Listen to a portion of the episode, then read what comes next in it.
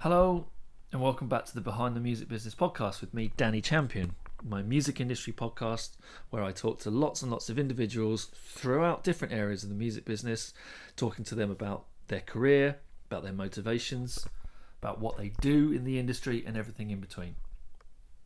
This week's chat is with Mark Brown, uh, founder of Byta. We talked to him about lots of different things. He's done a lot of different things in the industry.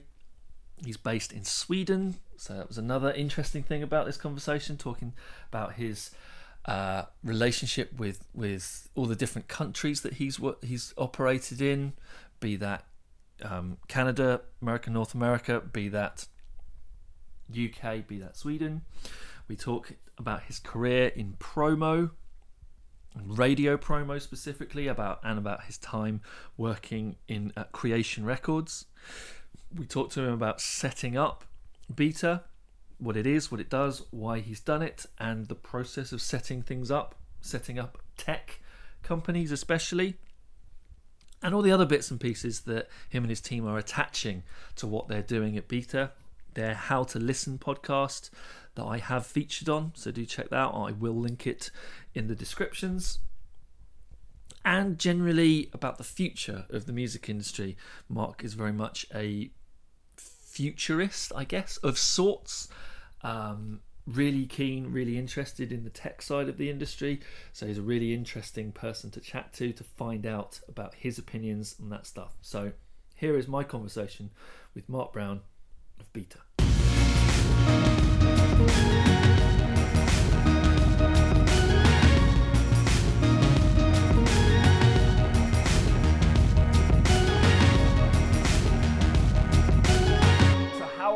How's it going? Um, what's been happening? How's lockdown treating you? Etc. Etc. Etc. I'm I'm good. How's it going? Good, busy. Lockdown. Oh, I live in Stockholm, Sweden, so we don't have in Sweden we haven't had any lockdowns at all. So no. So I've never worn a mask. Uh, we have no restrictions. We've never had any restrictions but here in Sweden, they decide um, that the people should decide their own behavior, but they do it by letting people know how important it is. So it's a very, very different tone to everywhere mm. else. And it, it went quite well up until recently, and just like everywhere else, it's been getting a bit bad here. So, so, so I don't go very much. I, I you know, I, I go for walks and stuff, but I don't really go out. So I just work and I go to school for fun too. So Going just for a little for light fun. relief. yes. Yeah. What What is What is school for fun at the moment then? Uh, I'm really reading uh, well a couple degrees. One in sorry, the, the, I just the, like the idea of just a couple of degrees. Well, one is called Ide Historia, which is the history of intellectual thought. It's a very Nordic degree, like in Swedish. Yeah. And then I'm doing also doing a theoretical philosophy degree. So I'm reading the philosophy of math at the moment. so this week, so this week there was like 45 minutes on on zero. We spent like it was a bit, you know, we got waylaid talking about zero for 45 minutes. Amazing. So but it's it's different than what I do. Like it sounds ridiculous, but it's different to what I do, and yeah. what you know, working in music or running a startup like I do, like you're always trying to achieve something, get something done, figure something out. Mm-hmm. And school is just trying to learn to understand something. And if you know it or don't know it, isn't really going to change your day otherwise. so that's why I find it relaxing. Okay, so, it's like it's it's yeah, the, the the school bit takes you out of the the stuff that I guess matters because it's yeah, well, it's well, well, zero, your income and stuff. Well, the, you know, zero is a very important. Mathematics is very important. But but no, you're right. You're right. And, and you know, yeah, you're you're you're running a business. You're not. Um, it's not. It's fun. Like I love what I do, and I've always loved working in music. But it's not. Um, it's not for fun.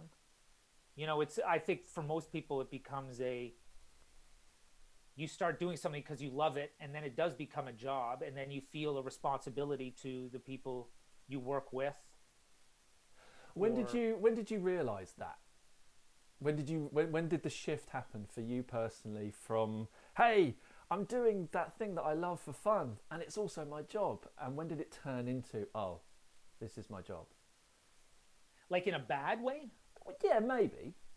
Because i think I, I, I Uh. completely understand that that you know we kind of when- when you talk when i talk to people and say oh yeah i work in music i do oh, it must be great. And you kind of go eh, it's a job.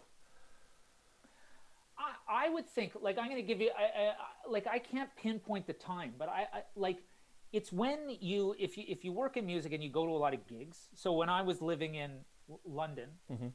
and I, I I'd be going to a lot of gigs, and then you take a friend who doesn't work in music to a gig, and they're all excited, and it's like going to a gig in a lot of ways, as much as you love the bands, is like going to the office.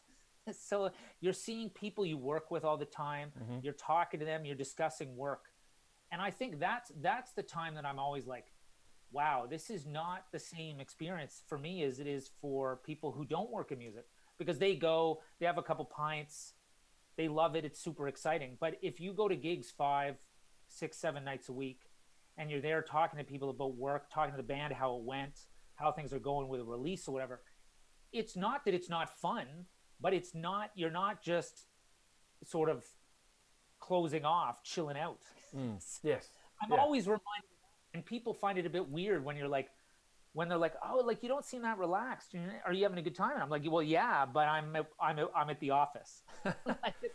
what you what- know, like yeah. I was just going to say, what do you do in order to find the to, to try and claw back some of that? I don't. It's it's not enjoyment because, as you pointed out, you we we do enjoy it, don't we? We you know we're we're we're working with with stuff that we love, so that that there's a massive positive thing there. But I think you know, do you have any any techniques or do you have anything in particular that you kind of you cling on to to, to make sure that there is that there is you know it's not just work i guess like I'm lucky that uh, I think so. I was I've lived in Stockholm for 40 years, but when I was living in London for like over 10 years, I was a radio plugger, and I was an independent radio plugger, and so mm-hmm. I worked on records I liked, and I think that would be in contrast to someone who worked at a major label, who if you worked at a major label, chances are you'd be working more hits, but you'd be working lots of records you maybe don't like. So I was lucky that I got to work on some bigger records, but they were bands that I liked. So no matter how hard the work is, is if you believe in what the band, if you like the band, all that kind of stuff, Yeah. then it's easy. You you have tough dis- discussions with managers or the artists themselves or record labels, but the most important thing is is that you believe in the music. So that it's never that hard because you're thinking, I in some way uh, hopefully can have a positive impact on their careers, and it's hard to be po- uh, to be successful to gain some level of popularity. So that's the always been the key for me. If you work with people you like and respect, and you work with mu because I'm not here. I, this is like I'm not an artist. We're here for the artists. So if you can work with artists that are in a, uh, being able to do what they want to do and express themselves artistically, I think that's the key. Because then you think no matter how hard the problems are, at least we're going in the right direction. Yeah, yeah, yeah. You're not doing it for the sake of it. You're doing it for the passion, Yeah. for the love of it. Anyway. Yeah. yeah, yeah. Yeah. So, what music do you like? What's your jam? Oh, like I would say, like when I so I started the music business in the mid '90s in Canada, on the east coast of Canada, and around that time there was tons of indie rock. Like so, American indie rock is the thing I've always loved, but I like a lot of electronic music. Uh, I listen to a lot of Afrobeat when I have the chance but I don't. The problem is, is I don't listen to as much music as I used to because I can't focus as much. When I was a radio plugger, I listened to music ten hours a day. So nowadays, it's more when I'm out walking around or whatever. So mm-hmm. it's, but yeah, like I'd say, say a mix of stuff I've always liked, and then a lot of Spotify discovery playlist and stuff, which I find helps me find things that I should have known about years ago.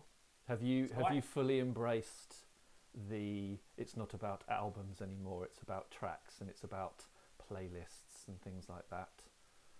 No, I know I like I like albums, because I because it's a it's a snapshot of someone making a body of work at one time.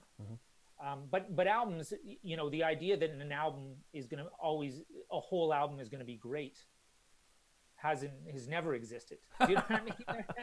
like there are very few albums that you go, oh my god, I love it. But but I'm not, no, I'm not a single track guy at all. Like I like I like single tracks off of albums. Um, but I, and I like li- I and I like listening to albums. So no, no, I'm all like single tracks, albums, playlists. They all serve different purposes. I would Yeah. say, and they're all like a playlist is very important, but a mixtape's always been important. So that's nothing new either. I don't think.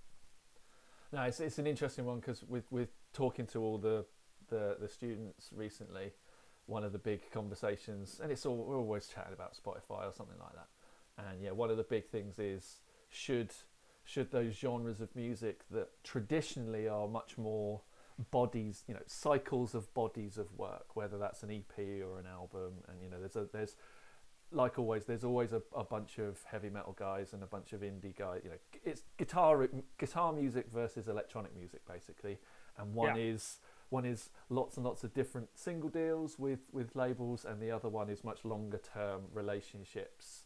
And I guess the the provocative questioning that I've that I've been going down is should they be learning from one another? Should the should the metal bands be doing things a bit more like hip hop hip hop artists and and electronic music artists, and maybe should some of those um, creators be doing doing something differently themselves?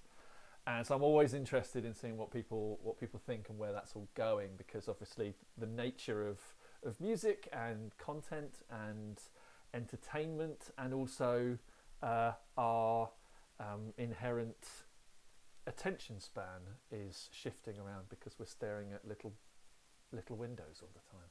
But but it's inter- it's interesting you mentioned that because like if you the, the for I don't know why the, what's the name of the John Niven book about the guy who works at the Kill record label? friends.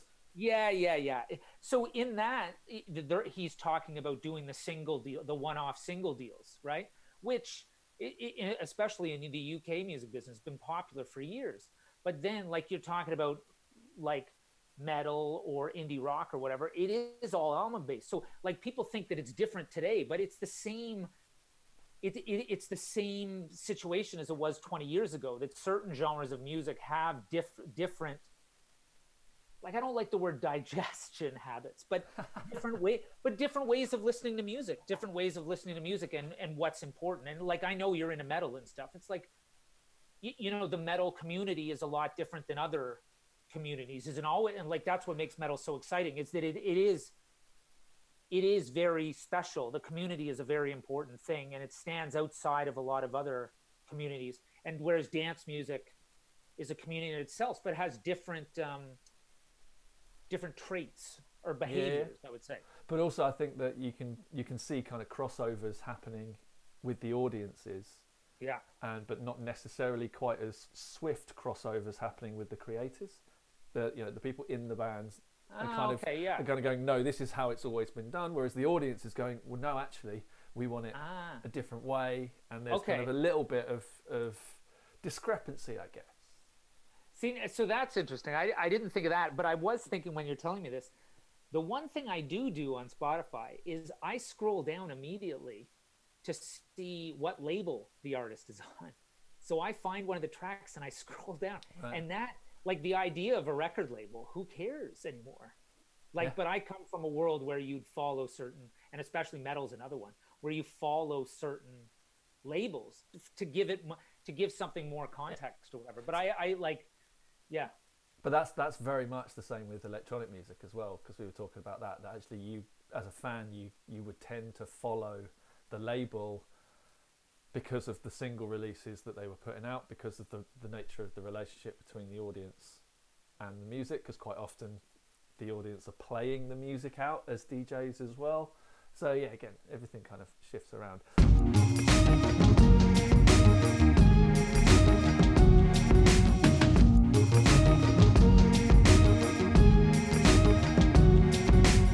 Anyway, you, you've you've talked a little bit, you've touched a little bit on your background.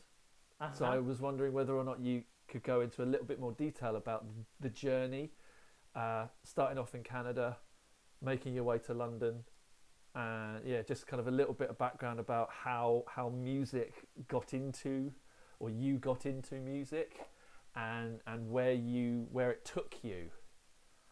So I I was I grew up in Canada, and then my parents they still live in Calgary.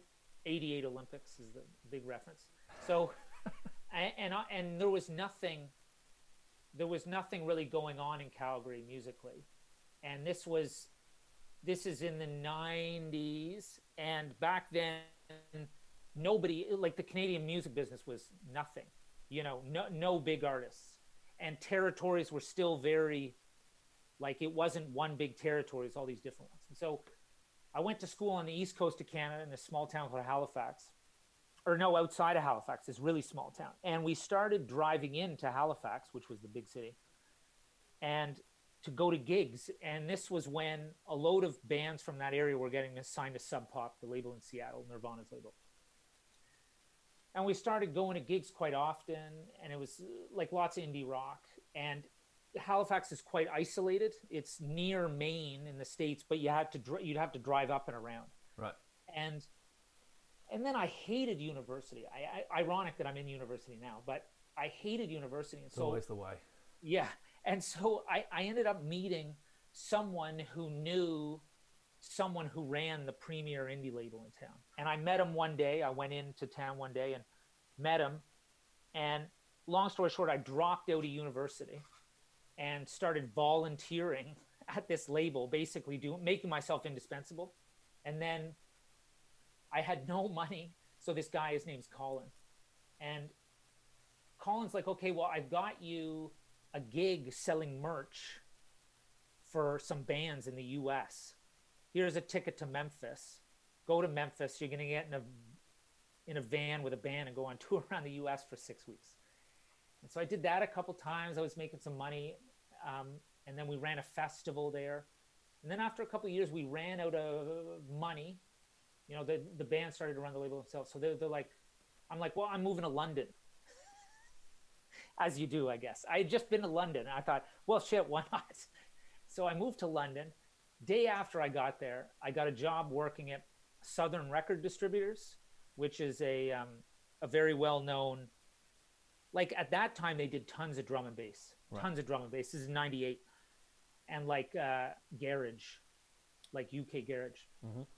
and i worked there for about a year and then the whole all the while i was trying to get a job at a label again and i got a job at in the a&r department at creation which is alan mcgee's label Yeah. so I was, uh, yeah, I was just like the A and R scout. So I started going to gigs all the time, and I was there for a year, and then what what is known as the Kevin Rowland years, because that's when Kevin Rowland from Dexys put out his solo record. So then Sony bought the rest of the label. I went back to SRD. Then Alan McGee called me and he said, "Hey, do you want to be my PA at Poptones?" He had a new label. And then a couple months in, he's like, "Mark, look, you're a terrible PA." And I'm like, you're right. And he's like, well, why don't you do why don't you do radio? And I'm like, okay, sure. What does that involve? And that's the way Alan is. It's like, here, just do that. if you don't know how to do it, figure it out. And so the first band I started trying to get on the radio was the Hives. Okay. And the Hives, we the Poptones did a compilation of previous Hives records, and it just blew up. It just like it's huge. So I got like I got them on the playlist of Radio One, and somebody else got them on later, and and then Poptones ran out of money, and I just became a radio plugger. So six months before, I didn't really know what the job was, and then um, next thing you know, I'm doing it, and then the next band I did was the Yeah Yeah Yeahs, and I did a ton of loads of bands over 10 15 years or whatever. And then towards the end of that i started Byta which is the company i run now which is a platform for sending sending and receiving digital audio clean and simple way We shall we shall talk about that in Oh, yeah. detail. Don't worry. yeah yeah, yeah. So- so um but that's the music business part of it basically Yeah. So, how did you find? I mean, you you've got you kind of quite with, like with a lot of people, it's you fell into things. There wasn't any seemingly kind of specific plan. Oh, I must be a this. in the music industry. It was more, I love music. I want to work with music. Let's see where the wind takes me. Yeah, yeah, and, and but but I would also say that like I, I think there are a lot of people that have an idea. I want I want I want X. I want these shoes or I want to be this and then this will happen. You know what I mean? And and my view is is like I always just think that's really limiting. I'm like I, I just want to work in music. So when when I got that job working for Colin at that label, I, I had accomplished everything I had set out to accomplish. Yeah, so the so the la- the next 20 years has been sort of gravy or whatever. Like so no, I I'm like I just want to do stuff that's exciting. I want to learn stuff and I want to feel like I'm making a contribution because the the antidote to the hard work and the frustration because music business is frustrating and even the tech world is is knowing that you're making some sort of contribution because I always think like there's always something you can learn if you're into music there's always another band that you might not know about and that's sort of the, mm-hmm. the goal is to understand things better really. Yeah how did you how did the uh, the plugging world evolve in the what 14 years you were doing it? Was so was it just radio you were focusing on or did you start yes. to drift into other areas? Oh I, guess... I, did tv in the end because i did i liked trying to get i liked getting people on later getting okay. people on Jools Holland show was fun because yeah. they have great taste so it was really how did it evolve? I, I, it was pretty much the same because it's very mechanic. You have release dates, and then you work up to a release date, and you try to convince people to play things. And mm-hmm. when I started, I, I just, I, you could not have done better. like I had no idea what I was doing. I had never done any of it before, and I had all these records on the playlist. Um, but you go in and you talk to people about music, and you try to convince them that the records you you're working on are a good and or B will be popular. So if they're good and popular, you're really onto something. Um, was that something and, that you found came quite natural to you? Because it's, it's, I mean, uh, f- from someone whose whose background is in synchronization, and there is a little bit of the sales pitch, the the promo plugging style things. It's just you're you're pitching it to music supervisors or film directors or things like that rather than radio producers. Uh, but it's something that I never felt natural at. I think it would be very. I think it would be very hard if I was talking about records I didn't like, because it was easy for me to go in and say I like this.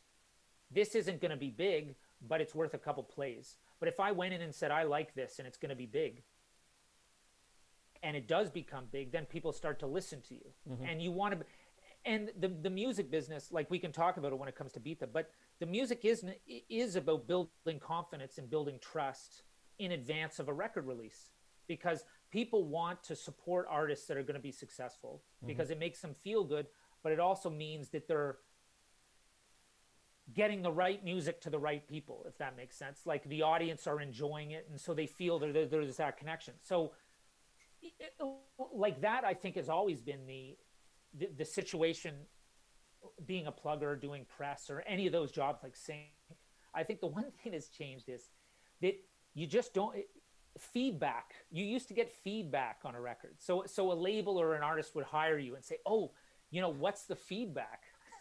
And you'd get a little line saying, "This is the feedback." Now it's like the feedback is it's got played. you know, that's all we need to know. Or so actually, things... more, more than likely, the feedback is they didn't get they didn't get back to us. Yeah, the feedback is there's no feedback. Yeah. Exactly. No, but exactly. So, so I think that's the thing that's changed. Things have moved very quickly. And so why do you hire someone to do press or why do you hire a manager or why do you do all that? It's because they can help you get to these people you don't have relationships with. So if you mm-hmm. trust that person, you trust that no feedback means that they didn't like it, not that they didn't listen to it, if that makes yeah, sense. Yeah. So the feedback is it got played or it didn't get played. And I think that's the big thing that changed. Before there was a lot more time. And now the volume of records is just at such a level that there's no there there's no there's no time for that feedback. Things mm. move too quickly. So I think for me that was the biggest change.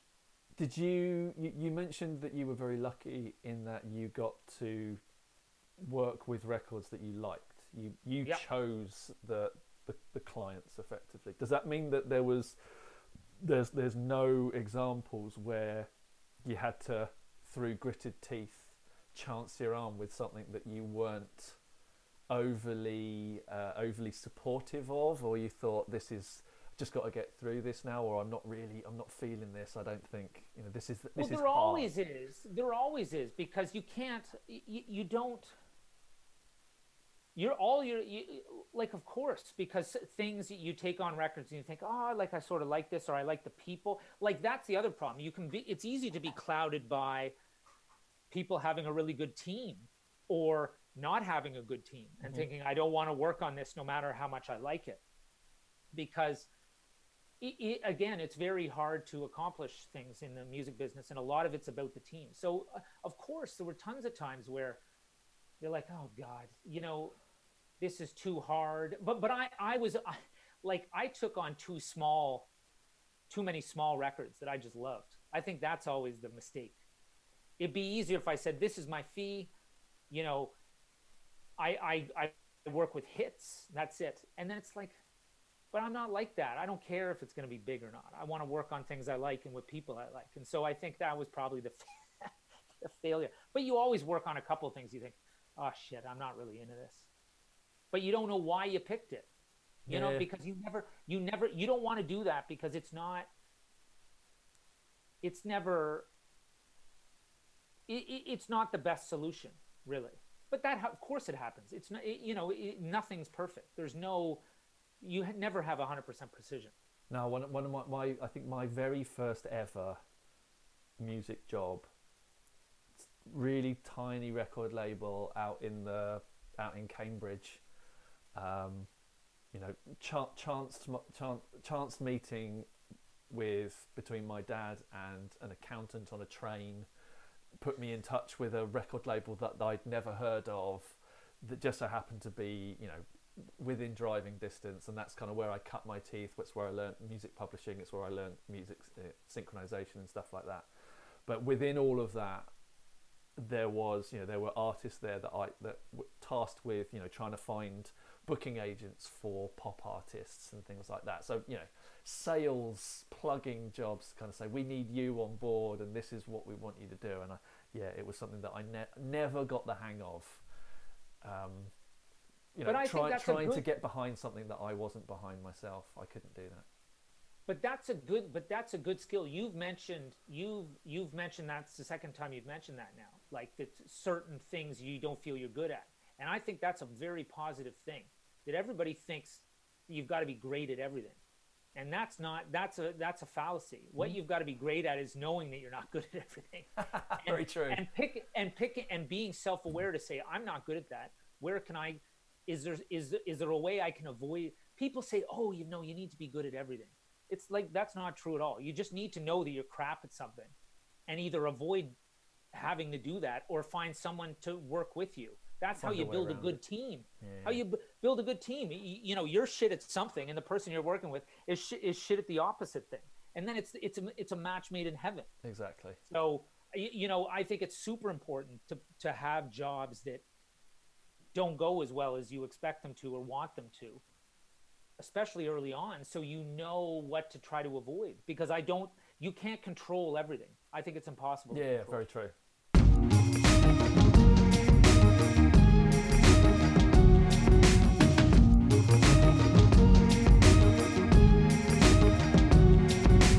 So you've mentioned Byta. Yeah. I'm, I'm very happy that you said it before I did, so I didn't pronounce it wrong. When you're just looking at a word and you've never heard anybody say it, you're going, "Is that beta? Is that beta?" Everybody says beta, but it's beta, but it's actually beta, which is the Swedish word for exchange. But even even with my accent, I say it Beta, okay, poorly. okay. Yeah, beta. yeah. So, so what brought you to start this company or this? Uh, you know, what? Where did this idea come from back in 2015? Yeah, so like at that time, it was it was people were still sending out CDs or whatever, right? And so it was just sort of the tail end of it. But then what I started to notice was I'm like, oh, I don't really like, you know, what they what they call watermark promo services. So like for sending high security music out. And then I realized, well, like, but then I don't really like using Dropbox either.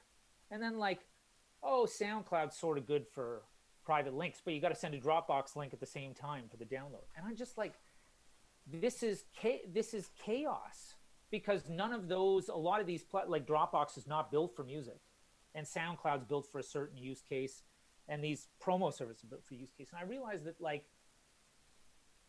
you know, it goes back to this thing about music discovery that outside of the music business if you're a normal person you just hear music comes no but but i mean like if you don't have any experience i don't mean it like that. I, I like i eh, enjoyed it it's fun.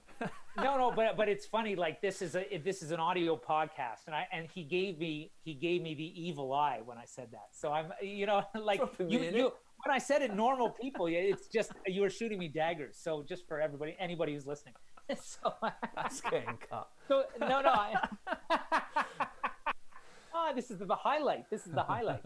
No, no. But anyway, so so no. But people who who just listen to music and don't work in the music business, they sort of hear things. They it comes to them or whatever. But in, inside the music ecosystem, music discovery comes from exchanging music with people you work with. Mm-hmm. Like if you're an artist with your manager people in your band, or like people like you and me like if you do syncs and i'm i i i do placements or if i'm a radio plugger and you work in radio or like all these kind of things you're always receiving music from people and saying hey what do you think? Looking for support. And i found that and i've had this confirmed even my uh, friend who works at radio one he said like you know it'd, it'd almost be better if we went back to cds because it's so difficult to keep track of all this music that you're sending and receiving. And it means that the discovery of new things is more difficult. Uh-huh. And so that's a long way of saying that is what our sort of that's our goal is to make it easier for people to send and receive digital audio in a clean, simple, and secure way. And it comes from that problem back in 2015. And as is now, who are who who are the main people using it? Is it artists? Is it companies? Is it labels and things like that?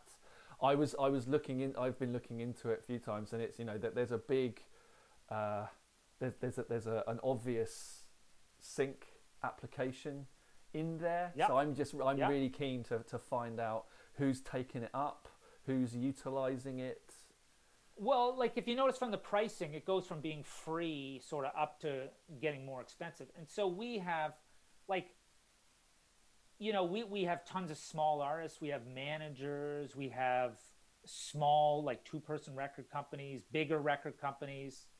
You know, then because of some of the features we're releasing next year, it's like you know, we have other companies that want to build new applications on top of our so we've got them across the board. But I think that's also what's different about us is that we want if if I'm a new artist and you're a new artist, we're the same as someone at a large record company.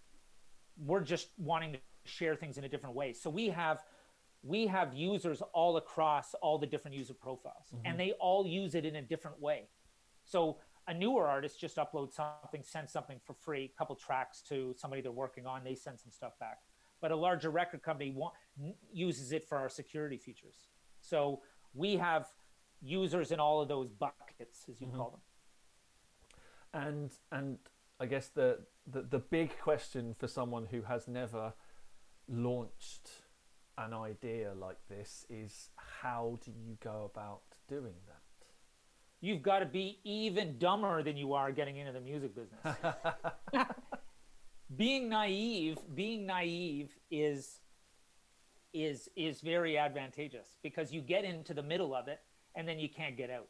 So what happened was i had a couple friends we met in london and we we sort of iterated it and launched a version that worked and then we iterated it and kept going as a side project for years. And then i moved to t- sweden 2016 and then we got going, and you know, we have customers and all that kind of stuff. And what we started to realize was that there was just so much to do because music tech is you know it's a wasteland of dead companies basically it's a it's a very very challenging business but Yeah. pe- and people dis- dissuade you from that but then i'm thinking look like the music business is just as hard the idea that an artist could go from being completely unknown to selling millions of records. Yeah. you, you know if you told an artist well you have a million and one chance of doing that they'd be like i don't care.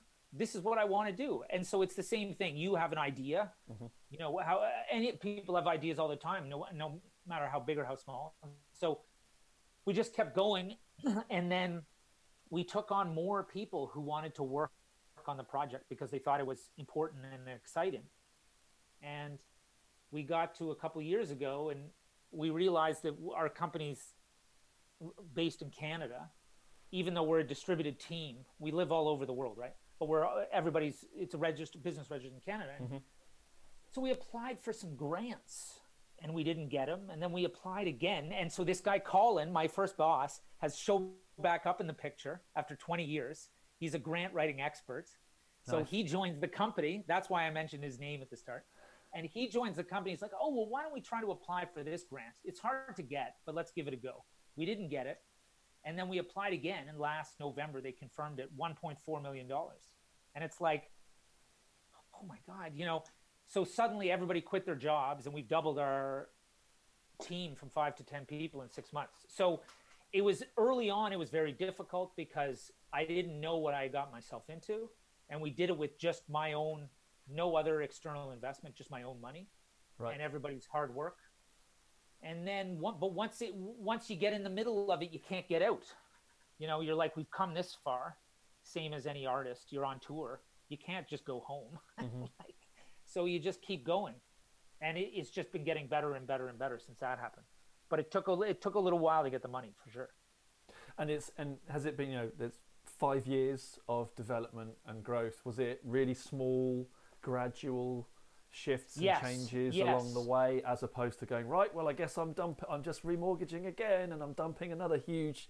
Oh yeah, you don't say I'm gonna dump all my money into something. Of course not. You'd be crazy. You're you're you're less crazy if you dump in the same amount of money over a longer period of time. so, but but but that's what it was. We made incremental changes and improved all all along, and it w- it was basically a side project. Yeah. Because, you know, it's it's very expensive, and so and so. But then there's been you know, there's just been so many breakthroughs this year, partly because everybody was able to focus on it and execute. You know what it's like. You do, you have a series of different jobs. Like, it's very hard to execute all the things you want to do. And getting a bit of money has really helped us to be able to focus on all the things we knew we wanted to do from a development point of view, Yeah. but also from a creativity point of view, a marketing and sales point of view. So, So was it? You can really see uh, a kind of a line in the sand between this being kind of a part-time evening and weekends. Let's see if we can do something with this. To it actually you having the investment in going right. This is the focus now, and we're actually getting somewhere.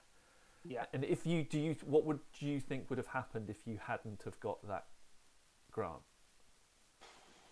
God, I don't know.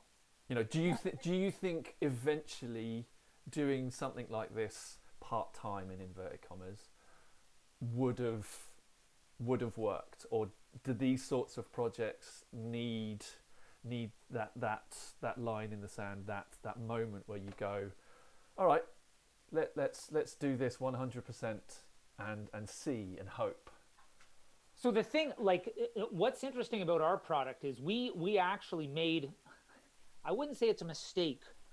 Our, ours is a lot more technically complicated than other ones, so we didn't cut any corners, which is probably a mistake, because if you cut corners, maybe you can you can get things done faster. Right. So I think we I think it would have been a very different story if we didn't get the money. But the thing is, we've done things in a way like we read and write metadata and we convert file formats on the fly. And we, you know, we've got really fast, secure streaming and stuff. And those are completely unique features in the marketplace, the way we do those things. And so maybe we could have done it faster and then it, it would have worked without the money but we did it. We we. Uh, it's the same way I approach everything. I want to do it properly. Mm-hmm. So I think I, I I think we're lucky that we, we did it that way because those are the those are the foundational things that make our product better and better for users and all those kind of things. So I I don't I wouldn't like to say how it would have been if we had made it easier but less of a good product. Maybe we could have got farther without any money. But I'm I'm no complaints from my end because we I love the people I work with. Everybody knows everybody. We've known each other for years Yeah, yeah. and and we've got a product the, the foundation of what our product is makes it really unique which i think is a really good thing so yeah i try not to think what would happen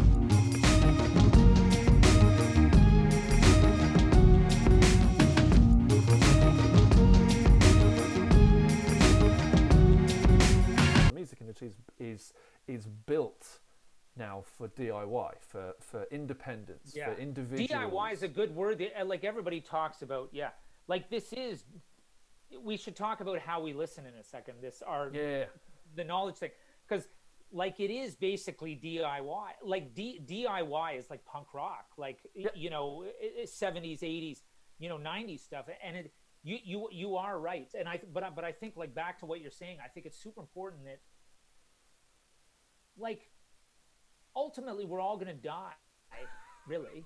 No, but it's No, true though, and, and and you, and you have very few you have very few chances to try something, and be, being in a, being in a band or making music, and having that creative outlet, you need you like if you make shit music, it's going nowhere, right? But but if you if you if you are self critical enough to assess your skills like i couldn't make music. Like i'm not going to be a, a rocket scientist. I'm not going to go to space. I know i'm not that type of person. But i know doing this that there's a good chance for success based on like i'm self-critical enough to know that. And i think for, it's the same for artists. Like if you think your music's any good and you get certain feedback that it might work or you want to work in music and you have good taste and your taste matches the bands that get signed you should totally go for it. Because you mm-hmm. can go work in a bank later like Yeah, you but can't go but work that- in a bank and then join the music business at 45 yeah, yeah. But You that's know- that's the that's the, the that's the conundrum that a lot of people wanting to enter into. You know, it's like, oh, I want a job. Well, there's there, there's still work out there, but you know, especially at the moment, there's lots of people that are Oh, that, you know, they're, right they're streamlining things, etc., etc. But the whole industry is is designed now to to make it easier, better for the individuals to, to, to carve out their own path. But it means you have to put it first. You can't do it in the background of that nine to five day job. It has to be the other way around, and that's a na- Yeah. massive, massive leap. but and you but but this, this is another thing i think about all the time like like in the 90s a big problem in the 90s was that the, the was the, the the commercialization of the four track so it, everybody could get a four track and make music. Yeah. and the, the, it's the, the, the democratization of music making. But suddenly you've got loads of shitty indie rock bands because anybody can make music. So then how do you figure out and then comes along comes garage band comes along and that kind of stuff. And like spotify is great because everybody can get their music on there but that's not the first step. The it, it- or it's only the first step. This idea put it on spotify and they will come is you you you need like how do you how do you get noticed? And then we're back to this idea of music discovery and that's what how we listen. What we talk about is is like we've got this you know our mission statements basically to give artists and their teams the tools and the knowledge to be successful. So mm-hmm. the tool is Byta it makes it easy for people to listen to music. But the knowledge is about this whole idea that if you just read spotify's press you'd think that's all people do is they listen to spotify they press a button and suddenly they they know about every band ever. Mm-hmm. Or or a band just puts their music on spotify and, and they become popular. And through this series of interviews we started doing a year ago you start to realize everybody has different ways of finding out about music. And then that's and it's back to all this that you, you can't just expect that there's one linear way things are going to happen. Yeah, so yeah. if you want if you want to work in music as as someone in the industry or if you want to be an artist how do you do that? You need to you need to know more now than you did 20 years ago. Mm-hmm. because 20 years ago was just getting into the label. You get a job somewhere and you're in. But now it's like well you don't even need a job. You diy you can do it yourself. But is like holy shit what what what does that involve? I don't even know. And so we spend a lot of time we're going to do even more next year on this kind of stuff because How many have think you a lot- done? How many of the How We Listen or How? Well, we do one every week. So, oh, you did one. Sorry, I I, forgot. Early in the year, yeah, yeah. Yeah, so, yeah. so, so, like we do one. We what we do one a week. So that's probably fifty this year, and then we've turned it into its own micro site, and we do like I do online. I Like I've done panels, live panels. I'm doing online versions next year cool. But then but there's loads more to it because i think it's very and i think this is must be what your students talk about all the time it's like you just don't know what to do there's a lot of information out there and you're trying to figure out what are the next steps like mm-hmm. diy is good if you know the steps oh yeah, yeah, yeah. And, and but there are But- there are so many staircases that Yeah, you can go exactly. through as well. So what? Quickly, like continuing on from from that that How We Listen series. What have you learnt? What are some of the big standout things that lots of people have said? Touching on, Uh, you know, are, are- there some, you know, are, are you crunching the, the the data that's coming from Well- those interviews at all? Well, well, I've done like I, I've done a couple talks about it actually. So, so one I did. One one of the big things is like if it is about this music discovery thing. So, so if you're sharing music with people, make sure they can listen to it. So, you know, and that comes out of our business. That's a really important thing. It's like if you're looking to get a booking agent, don't i- attach an MP3 in an email because they're not going to listen to it. You know, y- you've got to make it very easy for people if you're looking for their support because you notice that a lot. People say in their interviews, I get loads of it, like people in A&R who do A&R, they're like, oh, I get loads of music with that doesn't have any tags in it, no metadata, and I import it in iTunes and I can't listen to it. And that's a practical thing for a I lot used of to get it all. I used to get it all the time as a supervisor, and you'd be surprised at how big the company But but, but was. it's and you just get track taught- one, track two, track three, and that was it. You just think, I don't know what that is. it's not taught in school because it, and so that's the biggest one but then it, like other interesting things like if it, uh, like a year a year and a half ago i remember reading about what was it called? Car thing. Spotify were doing a dongle that looked did you ever see that? It looked like an air freshener. Vaguely. yeah so like it looked like a spotify car air freshener that you put on the vent. And i'm like why the hell are they doing that? And then over a series of how we listen interviews like sort of in the last half of last year everybody's talking about how they listen to cds in their car and it's like why is that? Because we're all broke. And this is different ages different countries. And it's like people have older cars. But if you're in your car it's a great place to listen to music un you know un uh, like uh, you know with full attention right? Yeah. and and and so it made sense that spotify was looking it was like one of these last areas that they hadn't dominated the market. Mm-hmm. Well, So the other just- the other thing there is since I did my interview uh, for that, where I was one of those people that says the only CD player that I own is oh was it you. Wait, were you one of them oh I shit, was okay. I was one of those people. Yeah, I am no longer that person. what do you do now I what have do you do now? well, I have a new car and it doesn't have a CD player in it, so Yeah. I no longer own a CD player. In fact, the CD player I have is in the drawer here, and I have to plug it into my computer if I want to use it. Oh my god, I don't even have that anymore. But but that's like that's another good thing that like that that that, that listening habits change. So I mm-hmm. think you, you know for for for those same people, your students and people who want to be in the music business, want to be artists, like again, there's no one way to do things. And if there was one way to do things six months ago, it might not be the way to do it now. Touring being case, case in point Yes. la- last December, touring was the key to everything. Yeah. This December, not so much. No, not so much. So to finish up, then you said that you've got lots to you've got lots ahead. So what is ahead in 2021 that you can shout about? We, I'll tell you some of my favorite stuff. So, um, on, on I'm from Calgary, as I said, and when I left, there was nothing going on there musically. And about 10 years ago, this amazing festival called Sled Island started. And I'm I think they're the best festival in Canada. And I've known them for years and we've been talking to them and they they have a conference side. So going back to this how we listen stuff, I, I, I go to all these conferences and I talk and I listen to people. And I thought a lot of these people on stage give pretty shitty advice. And I think it's important that people get good advice that's un unbiased, just straight up. This is these are the things you need to know, irrespective of if it makes me money or not. Mm-hmm. And so, Sled Island, we're we're going to help them run their conference in uh, next year, June awesome. 2021. But right now, we're doing this series of online events called Tete-a-Tetes, which are just online conversations about things that we find interesting. So the first one is next week, which is the start of December. So this will be a couple. It'll already have passed but it's called Lockdown Radio, and it's about the new internet radio in a time of restricted movement. So okay. it's with these Radio Alhara guys. One of them lives in Bethlehem, and it's a total online thing.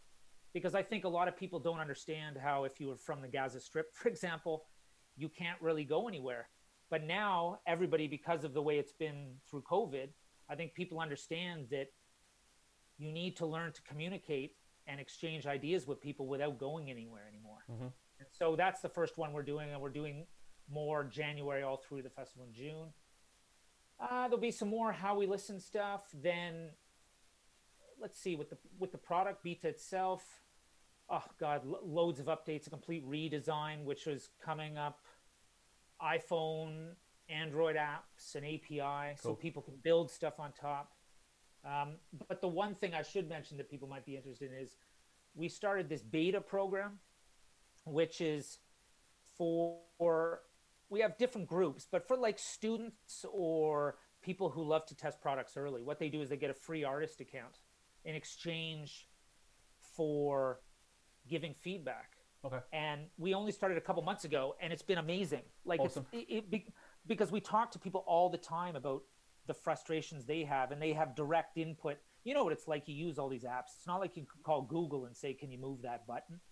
And in this case you can it's but it's true though. Yeah. like and in this case this beta program it's amazing because we talk to our users all the time. Because so many of them are busy.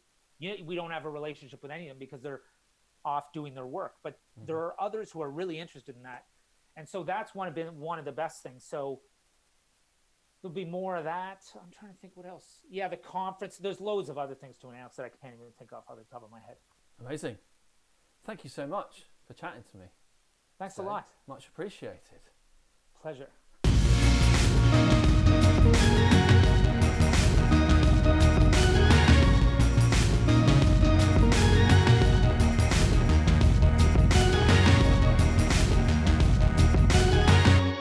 Massive thanks to Mark for taking the time to chat to me. Really, really appreciate it. Great guy. Love to have another conversation about more about kind of the way things are going in the industry. Um, if you are interested, do check out the How You Listen uh, blog. I will put that in as a link in the description. Um, do reach out to me via socials, at Danny Champion on Twitter, at Dan M Champion on Instagram. Do email me behind the business pod at gmail.com. Love to hear from people. Massive thank you, as always, to everybody who listens to these. Um, I do these because I want to, um, very much so. I don't have to do this. So, really, really appreciate you listening, taking the time out, getting in touch.